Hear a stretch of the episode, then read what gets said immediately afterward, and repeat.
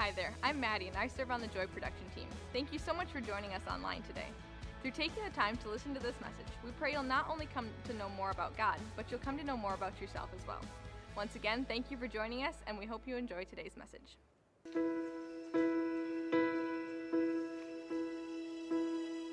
I can almost see it, that dream I'm dreaming, but there's a voice inside my head saying, You'll never reach it. Every step I'm taking, every move I make feels lost with no direction. My faith is shaking, but I, I gotta keep trying.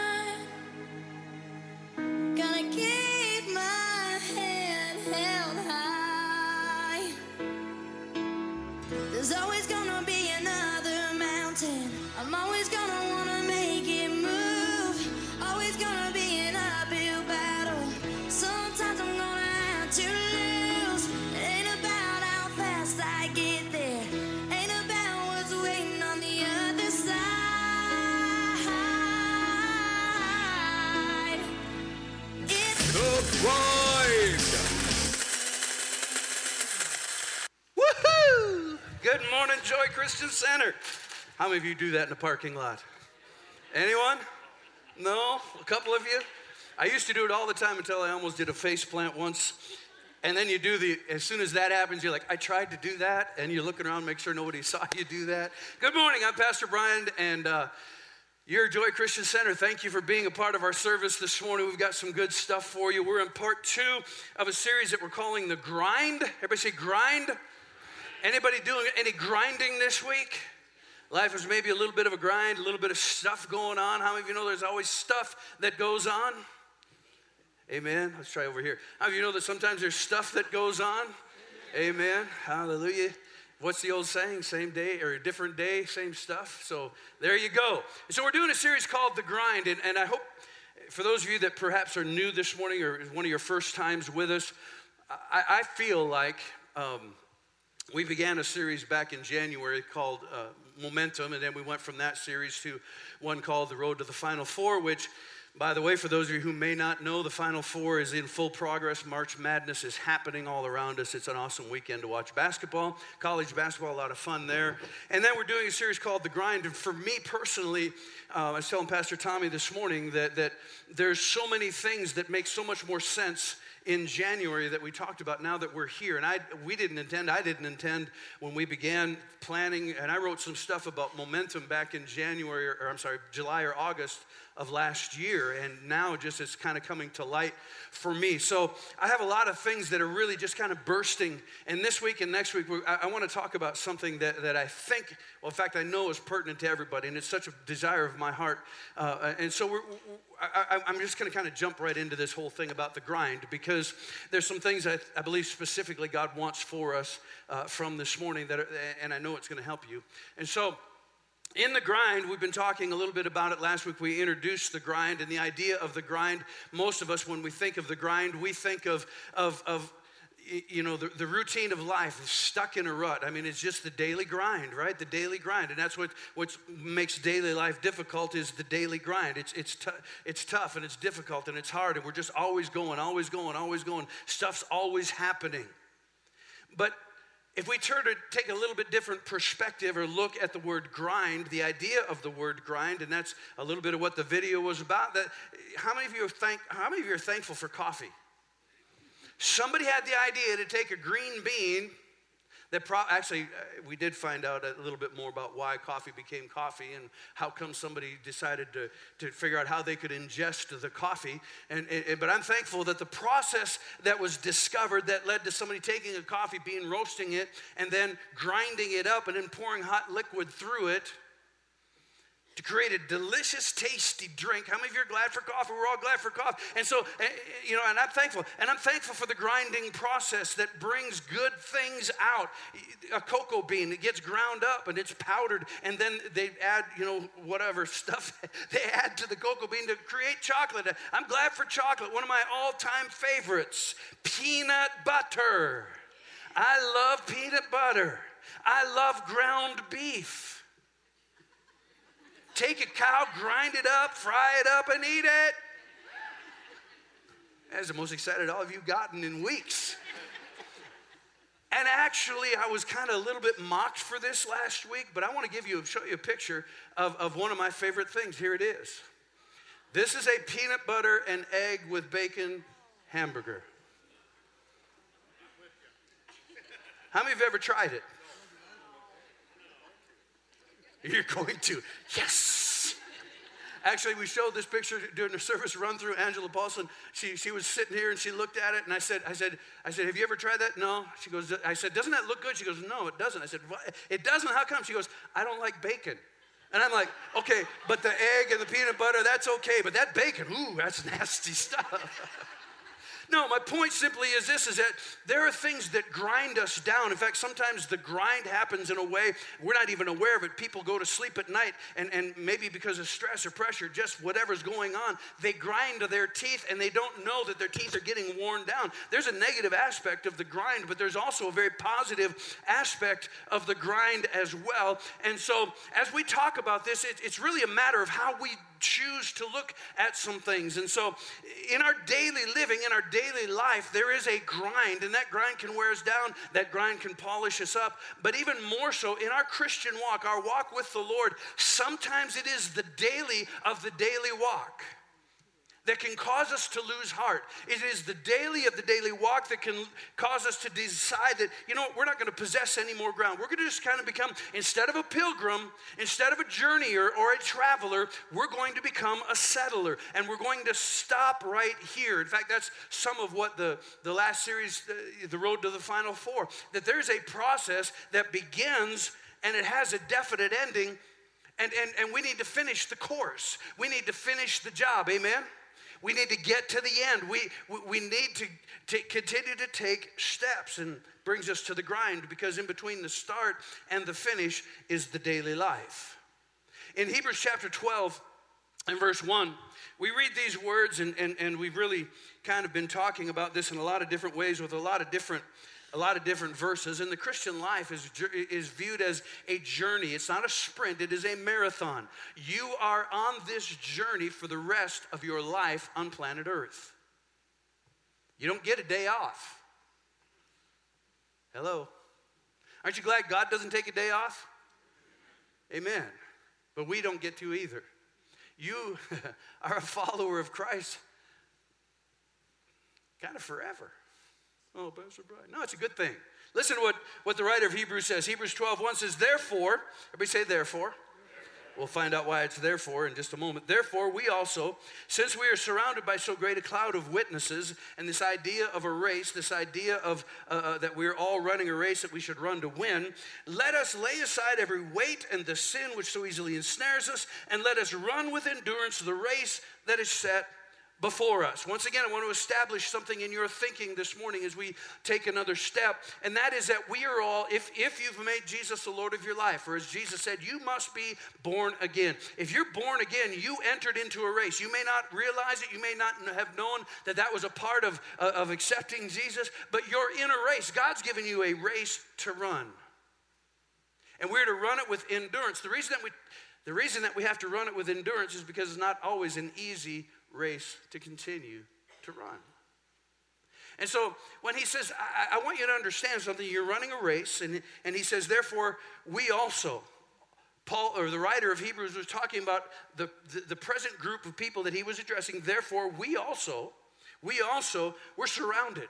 Whether you realize it or not, there and the picture is a great grandstand. It is a grandstand in heaven that those who've left this life following Jesus before you, they're cheering you on. They're like, "Go for it! You can make it! You you can do it!" You know all of those things. But the therefore backs up to Hebrews chapter 10, and, and this is some ground we've covered a, a couple of times over the last few years, and and uh, but but let me just give you a little bit of a a little bit of a background of, of what caused the writer here to say this. In Hebrews chapter 10, around verse 32, 33, 34, he, he, talks about when you guys started the race, when if, The King James, New King James uses the word enlightened. When you were enlightened, when you saw something you hadn't seen before, referencing Jesus, when you saw that Jesus was the Messiah, that Jesus was the Savior, when, when you saw that and you stepped into that light, you stepped into that life, you entered into a race.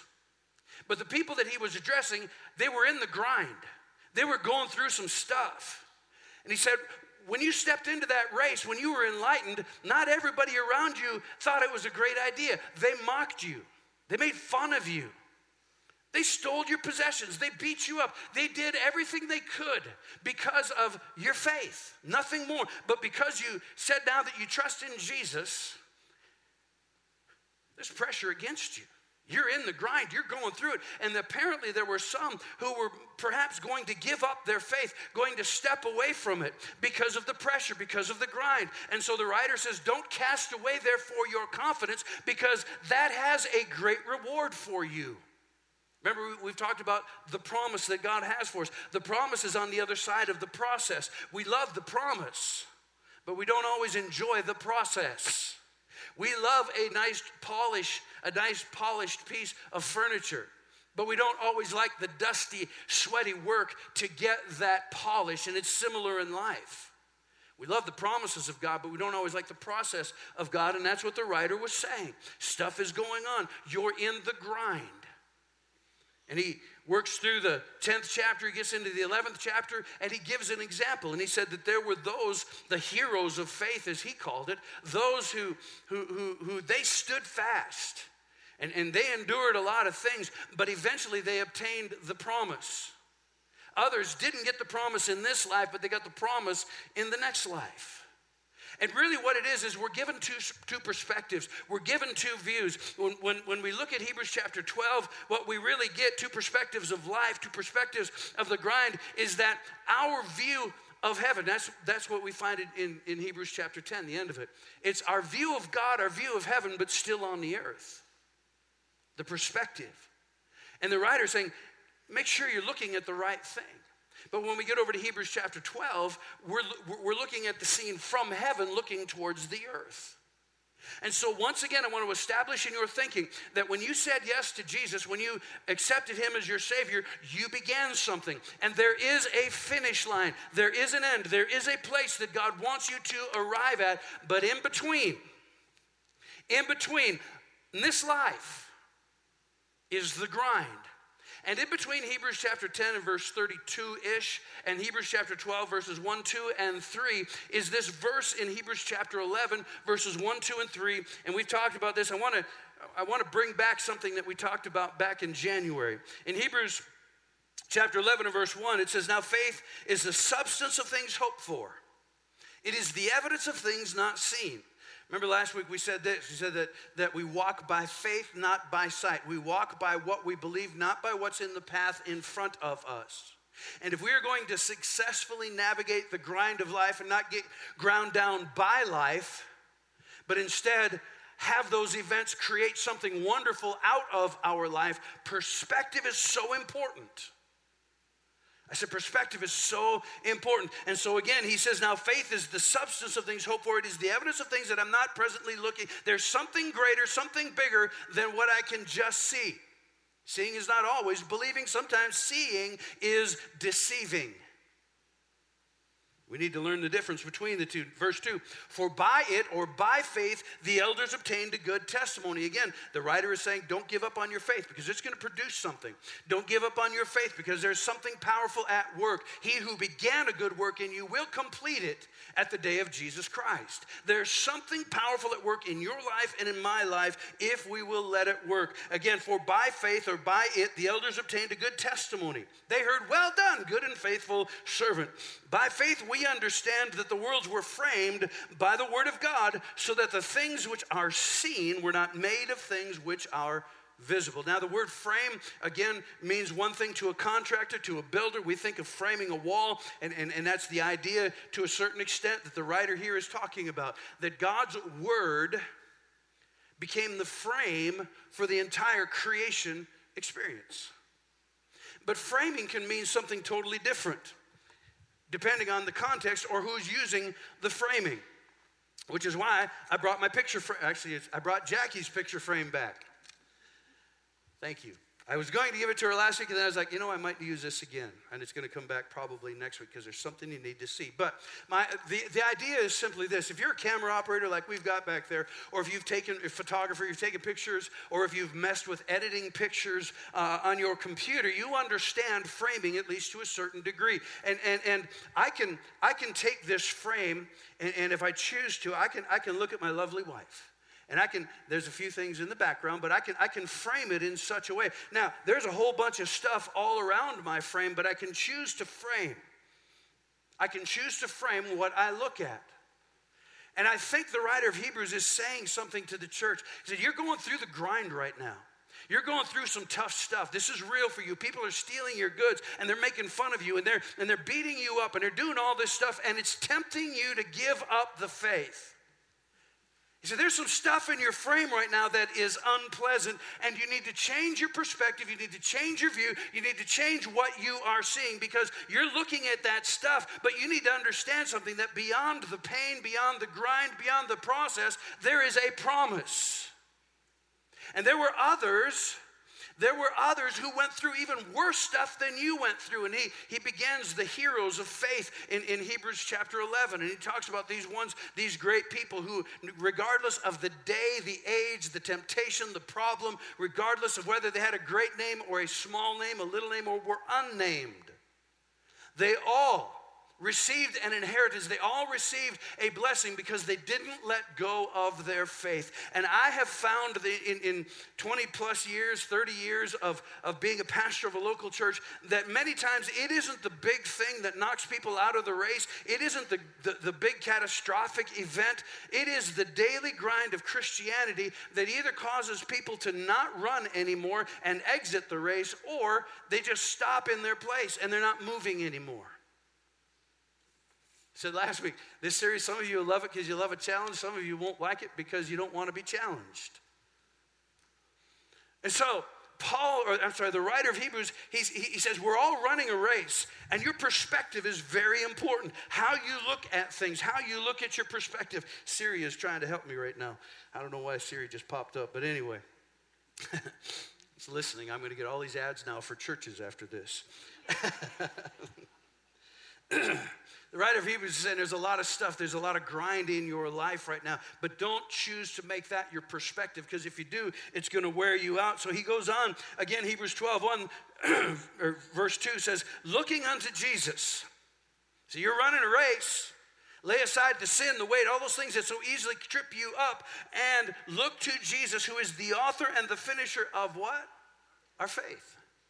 Jesus authored, Jesus is there at the beginning. When by faith we said, Jesus, I believe that you're my Savior. I believe that you died for my sin, that you took those sin upon your my sin upon yourself, and you create something brand new on the inside of me. At that moment, faith began something in you. He is the author of it, but he also wants to finish it in you. So it says, looking unto Jesus, the author and the finisher of the faith. Jesus is to be our example. Jesus did the same thing. When I'm in the grind, I need to consider Jesus. When I'm in the grind, when it's tough, I need to consider my Savior.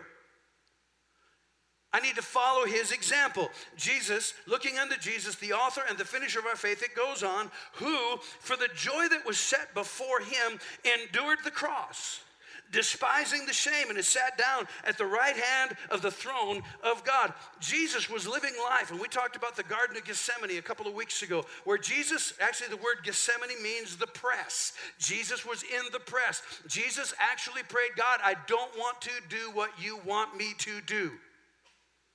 Go and look at it. That's a sobering statement to think about because we think that Jesus was almost robotic, that he never had any problem doing what his father asked him to do, and yet we find him in the garden praying with, with, with drops of blood. I can't, I, I don't want, this is, it's almost crushing me to death, he told his disciples. I, I feel like this is going to be the end of it. I feel like I could die right now. Father, let this cup pass from me. Said, I'm in the grind right now, but I'm choosing not to look at the cross. I, I don't like the shame. I don't like all of that stuff, but I'm going to look past that because I, who, for the joy that was set before him, You and I are a part of that joy. The plan of redemption and the plan of pleasing the Father and accomplishing the Father's will was the joy that was set before him. So rather than looking at the cross and the pain and the shame, he looked beyond that. There was something else in his frame. We all understand that this morning. So, do we all understand that? Kind of all in the same place? All right. Now we're ready to take another step. You may or may not know this about me, but I'm not a big fan of standing in line. I kind of feel like sometimes that it's, you know, my duty to make sure the line is moving at appropriate speed. And, and I can get, that can get me in trouble. But I'm not a big fan of lines. And here's why I'm, a, here, here's why I'm not a big fan of lines right here. That feels like my experience every time I go shopping. I feel sorry for those people. But I sometimes shake my head. It's like, you're stupid. That's one of the reasons that Amazon is doing so well. Hallelujah. I'm not a big fan of lines. And, and, and I was thinking about something as, as we've kind of gone from, from the Momentum series to Road to the Final Four to where we are now. I feel like we can learn a lot from being in line at the checkout line. Uh, if you've ever gone shopping, and most all of you have gone shopping, grocery shopping, whatever it is, uh, you know, it's an experience and, and, and you know i think guys are a little bit more the hunter-gatherer type. Give me the list. What do you need? Go get it that kind of a thing. And, and, and we'll also be the ones that'll kind of like take the little journey. You know it's like well i wasn't supposed to go down the chip aisle but here i am. And you know i might as well. Or sometimes you know your wife will say hey go to the store. You need to get these five things. And okay yeah i got it. And you get the five you, you're heading out the door and she's like aren't you going to write it down? No i'm an adult. I can remember five things. Good lord well, then you get in the car and you're listening to sports and you're driving there and you talk to somebody and you get in the store, you get your cart, and then you start seeing, because the first thing you see when you walk in is the chips and the crackers and the cookies and the bakery goods and stuff. They're all kind of right, at least where I shop. There, there's the, the impulse stuff right there. And then you forget, and then you start, oh, you, you can't remember that fifth thing. And that shopping actually will improve your prayer life because, like, dear Jesus, I cannot go home having forgot something, especially after I said I don't need to write it down. I'm an adult. And so, Jesus, if you ever showed up at Cashwise, please, right now, I need help. I need help. And you, you do your shopping, and then you, you, you get in line. And, and I don't know if you've ever had this. Sometimes, you know, I've seen stuff that somebody took out of their cart. I don't know if it's because they had regret that I probably shouldn't have bought those, you know, cookies or Oreos or whatever it is, or maybe I can't afford it, or, or maybe you've been standing in line and you start examining other people's other people's cart, and, and you, get, you get cart envy. It's like, oh man, I should have I should have got that. That looks really good. Or I wonder, I wonder how they're going to make that. You know, or, or, or, and I don't know. I don't. I, I, I don't think they still have the, uh, you know, like six items or less, or ten items. And I, I, think it used to be six items or less. Then it went like to eight items or less, and then twelve items or less, and then it was do whatever the heck you want to do because you know people were like you know fudging. And and, and I was terrible. I could have been the line Nazi. I would have. I would have for free checked people's carts because I was the one who was. Some of you are nodding your head. You're too. You too. It's sense of justice. You're standing in line behind me. You're counting one, two, three, four. Wait a minute. They got 11 items in their cart. And then you get so judgmental like Christians. It's like you start to wonder: Is a six pack of Coke is that one item or six? and then you justify. Well, if it's in my cart, it's only one item, but if it's in your cart, it's six items. Actually, I used to do this. is terrible. This is before I was saved, Pastor Brian moment. Not proud of it. Well, I kind of am. It's fun, but I, I'm not proud of it totally. I used to. Shelly and I would go shopping. This is before we were married, before life started and kids and all that stuff. We'd go grocery. One of my favorite things to do was to find somebody's random cart and just put stuff in it.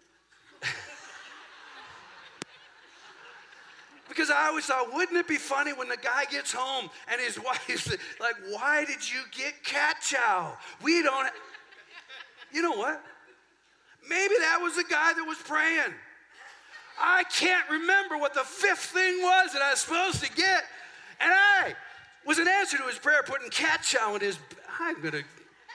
That's exactly what the, I wasn't being mean. I was being led by God, didn't know it. All right. There is a point to this. There really, really is a point to this because life is a lot like the checkout line. Life is a lot like the checkout line because in life, you only get one of these. This is your life. You get one, no more. And over the course of your life, you're gonna fill your life with stuff. And there will be times in your life that you're gonna put stuff in there that you're gonna regret that you put in there. There'll be other times that you're going to look at other people's cart and have cart envy and like, boy, I wish I wish I could have that. I wish I could be like, I wish I could do that. And you have the opportunity to fill your life with all kinds of different things. We, we talked about the woman at the well a couple of weeks ago where, where Jesus said, trying to help her understand something, you're, you're coming to this well every single day to get water and it's only going to leave you thirsty. He said, I've got something for you in, in, in, in, in a spiritual sense. I've got something for you that if you taste this, if you drink this, you'll never, it will satisfy the deepest longing of your heart. And sometimes we're putting natural things into our cart trying to fill a spiritual need. Listen to the scripture in 1 Corinthians chapter 13. I think it is. 1 Corinthians chapter 3, sorry. 1 Corinthians chapter 3 and verse 11. For no one can lay any foundation other than the one that we already have, Jesus Christ. This is where many of you are. You've started a foundation. And let me just warn you about this. Let me just maybe enlighten you a little bit. When you laid a new foundation, that's faith in Christ. When you, as Jesus said, you must be born again. When you were born again, when you got saved, whatever phrase you want to put on that, you got a new foundation. The values changed, the system changed. And so Paul's saying you can't lay a different foundation than the one that has already laid Jesus Christ. Verse 12 anyone who builds on that foundation, Who's the anyone? It's me, it's you. We are the builders, the contractors, the laborers. Anyone who builds on that foundation may use, this is your choice. In a shopping vernacular, you can put whatever you want to in your cart. Anyone who builds on that foundation may use a variety of materials gold, silver, jewels, wood, hay, or straw. You're putting stuff into your cart, and some of it is beautiful and good and godly, and some of it's not so much. And what's going to happen is you're going to fill your life over the course of your days, but eventually you will get in line with everybody else. There is a checkout line, and one day you are going to check out. Then what? I think it was around Christmas time. Shelly and I were shopping at a local store here. And uh, I got in, I thought was a shorter line. But the shorter line was longer, took longer than all the other lines. I'm again line envy now. I'm watching people get through, and when we finally got to the checkout, we realized why. Because the checkout person literally was checking out stuff in all the carts, not just ours. Literally, she would take an object and she'd say, "I didn't know we carried this," and then she would scan it and put it in. oh, that looks really good. Literally, one time she was reading the ingredients of what was in the stuff. I'm a patient man, but I'm not that patient. And I kind of let my, but we all have bubble thoughts, amen. I was not a happy camper. But here's the thing eventually, you're going to check out. Eventually, the stuff that's in your cart, the stuff that's in your life, there's a day of reckoning, a day of accounting. And you may not realize this, you may not know this. Part of my job to help you understand and know this. And so Paul says this in verse 13, but so you can build gold, silver, precious stone, hay, stubble, wood, whatever. But on the day of judgment, fire will reveal what kind of work each builder has done. Everybody say done. Done. Not talked about, not said, not showed up at, but done. Every single one of us will give an account for what we've done, like last week. Well done, good and faithful servant. Well done is based not just on, on, on getting there, well done is based on doing what you have been designed and tasked with doing. So again, on the day on, on, judgment day fire will reveal what kind of work each builder has done the fire will show if a person's work has any value and can I just warn you and let you know that God's value system is different than this earth's value system? And that there will be many things that we think we need to put in our cart that are so valuable that on the day we're checking out or get checked out really aren't that valuable. There's stuff that we've worried about and wondered about and stressed over that in the light of eternity don't make any difference at all. It just adds to the grind. And so, what's valuable to us isn't always valuable to God. And so we should care about the stuff God cares about. And you may not know what all those things are. I don't, I, I think we, again, if we try to create a list, we're going to go, go down the wrong path. But God's not willing any perish. Part of our role and job is to let our light shine before the people in our lives so that people can see that there's a relationship with God. They see our good works and they'll glorify God. He goes on.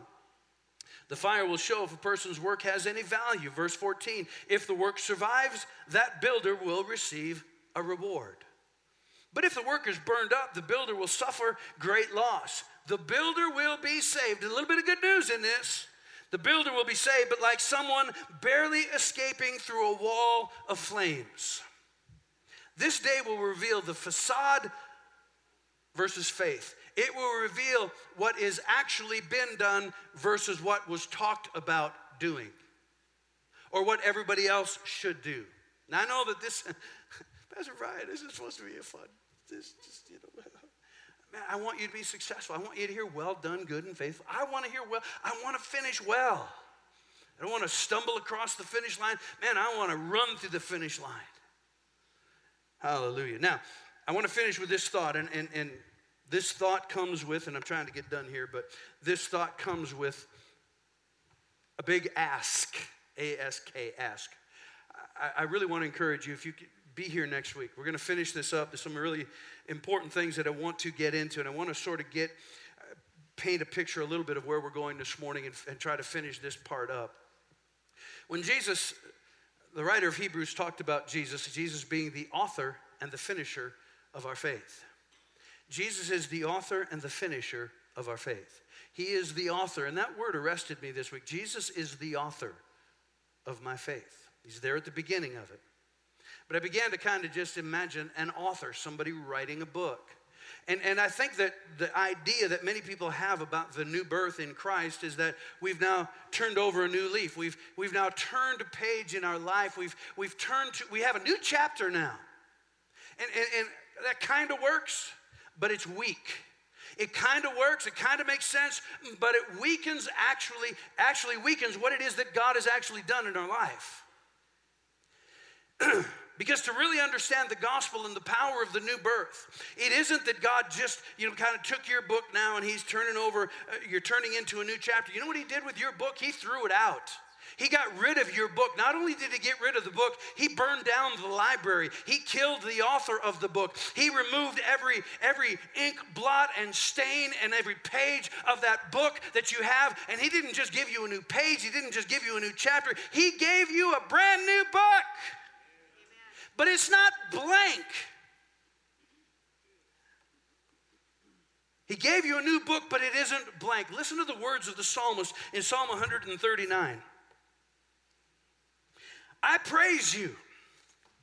We said this last week, I think, or two weeks ago. Praise is us thanking God. Worship is when we thank God for his character. We worship him because of who he is in our life. And the psalmist says, I praise you because I am fearfully and wonderfully made. Your works are wonderful. I know that full well. Our challenge is always do we know that? I think that sometimes the, the degree of our thankfulness and praise is a reflection of what we know.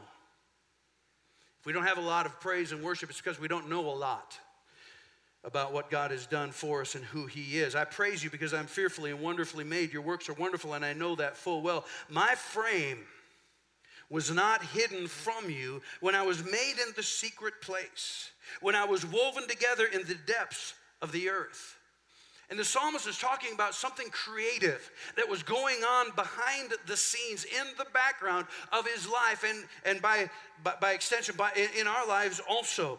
Your eyes saw my unformed body. All the days ordained for me were written in your book before one of them came to be. What's he saying?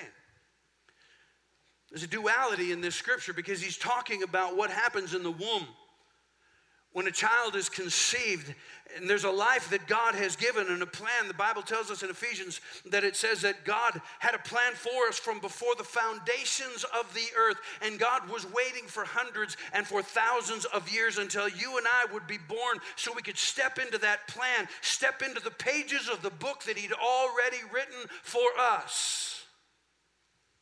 There's a book that God has already planned your days. He's already planned your destiny. He's already talked about and thought about and dreamt about and cared about each of those days.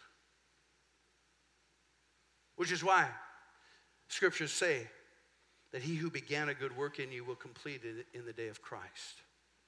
Which is why it is so important that in this in between time, from faith to faith, from new birth to last breath, this life in the grind. That we have a perspective that I'm not going to be in this earth. I love, I heard a preacher say this one time, and I, I, I just, I, I, love it. He, he said this If you're a believer, if you're a follower of Christ, that this earth is as bad as it will ever get. It's as bad as it'll ever get, it only gets better from here. If you're not a follower of Christ, this earth is as good as it will ever be for you and it will only get worse from here. There's a perspective that we have of life, and I want to talk about this next week. And I really want you to be here because the grind, I think, more than anything else, the grind of Christianity, the showing up that leads to growing up.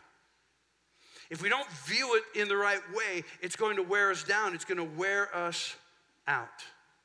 And so, in the authorship, this book that God wants to complete in us. 1 Corinthians chapter 15 and verse 10, and I'm going to finish with this verse. But God's amazing grace. Are you, glad, are you thankful for God's grace? Amazing grace, how sweet the sound that saved a wretch like me. He began the work on that day. And this is what Paul is referencing here. He's saying God's amazing grace has done some things for him. If you read, and we'll look at it next week, but if you read in the, in the previous thoughts in that 15th chapter, he's talking about, you know, I'm the least of the apostles and all these other things, and one born out of time. And it's kind of like, Paul, you're, you're, you're, you're, you're not making a lot of sense. But he said, by God's amazing grace, the word grace is a gift. God's gift to us.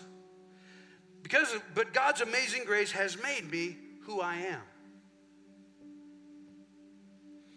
I think New King James says, I am what I am by the grace of God. We sing a song around here, The Great I Am, or not The Great I Am, but we sing, um, I can't think of what it is right now, but it has that theme in it that I am who we are in Christ. You need to know who you are. You need to be grounded in who you, not who you used to be, not who mama said you were, not who your ex said that you were, not who the coach said you were. You need to know who God says that you are. I am what I am by the grace of God. It is a gift, but there's more than just one aspect to the idea of grace. There is common grace that's available to everybody. There's saving grace that we step into when we make Jesus the Lord of our life. Grace is God's riches at Christ's expense. Grace, you cannot qualify for grace until you realize you don't qualify for it. The moment you give up and quit and say, I can't do this, I can't make it on my own, that's the moment. It is the ultimate of humility. That is the moment that you receive grace. But as long as you're trying to merit grace, earn grace, deserve grace, think you're good enough, not so bad, you need to know you're, you're beyond repair. It's how you were. It's how God stepped into our life. I am what I am by the grace of God. God has made me who I am. And His grace to me was not fruitless. That means that grace has a continuing role in my life. That not only does it bring me into a relationship with God, but it is by grace that I endure the grind. It is by grace that fruitfulness begins to be accomplished in my life. But notice this next phrase. Let me read it again. God's amazing grace has made me who I am, and His grace to me was not fruitless. In fact, I worked harder than all the rest. I worked harder than all the rest, yet not in my own strength, but God's. Read the life of Paul. Paul was in the grind. He was shipwrecked. He was, he, he was dead at one time. He was beaten. His life was a grind. And he said, I am what I am by the grace of God, but I worked hard also. And it was the combination of God's grace and in the grind, relying on God's grace, that brought fruitfulness out of his life. I think we think of shine and polish and goodness as a life that we want, but shine and polish and goodness is not life what we want, it's life that God ordained for us to walk in. It's the vision and the purpose and the destiny of our life. In fact, I worked harder than all the rest, yet not in my own strength, but God's. For his empowering grace is poured on me, poured out on me. There is a saving grace that brings you into fellowship and relationship with God, but there's an empowering grace that will carry you through from the beginning of your faith in Christ in the journey, in the life, in the race, in the grind, and it will empower you to endure so that you can arrive at the promise. Next week, we're going to talk about that a little bit, but I, am going to ask you to, to, to, bow your heads this morning and, and, and join me in prayer. Heavenly Father, Father, we realize and thank you for the cart. Thank you for the life that you've given us here on planet Earth. Father, as a pastor, I don't want us to get to heaven and regret what we filled our life with. I don't want us to leave things undone. I don't want to leave things undone. I want to live with no regret. And Father, I pray that that would be the heartbeat of this congregation, that we would live this life so that when we walk and when we awake on heaven's shore, that there is no regret, that there is no sorrow, that there is no sadness, that we can stand before you and say, Father, we have done everything that we could possibly do for your will to be accomplished on planet Earth. And yeah, it was hard and I was tired, but I persevered and I'm so glad that I did with your heads bowed and your eyes closed, if you're here today and you've never asked Jesus Christ to be your Savior, maybe you've been filling your life and building on a foundation with that, that was faulty, that was, that was weak. God says, I want to give you a new foundation to build on, and that's my Son, Jesus Christ. If you're here today and you've never made him the Lord of your life, you've never, as Jesus said, been born again, and you would like to today, would you just hold up your hand? I want to lead you in a very simple prayer. Anyone at all say, Pastor, I want to make Jesus. Yes, sir, thank you. Anyone else this morning? Man, this is a new start. Anyone else? Praise God. Anyone else? Let's all pray this prayer together. Heavenly Father, I come to you today in Jesus' name. I need a Savior. Jesus, I thank you that you died for me. Your blood has forgiven all my sin. I thank you that you're alive again. I receive today what I didn't work for I didn't earn and I don't deserve. But I receive your forgiveness. I, for, I receive your life. I believe today that Jesus is my Savior. And I thank you, Jesus. You've begun something good in me. And I'm going to live my life in such a way that it will be completed. Father, I thank you for the men and women of this congregation. I thank you for these that raise their hand. I thank you, Father, that you have begun a good work in them. And Father, we as a church surround them with our prayer. We want to be encouragers in their life. We want to walk with them in this life so that they can, they can take root and grow and develop and become who you want them to be. And we thank you for that in the mighty name of Jesus. And everybody said, Amen, amen. Well, God bless you, Joy Christian Center.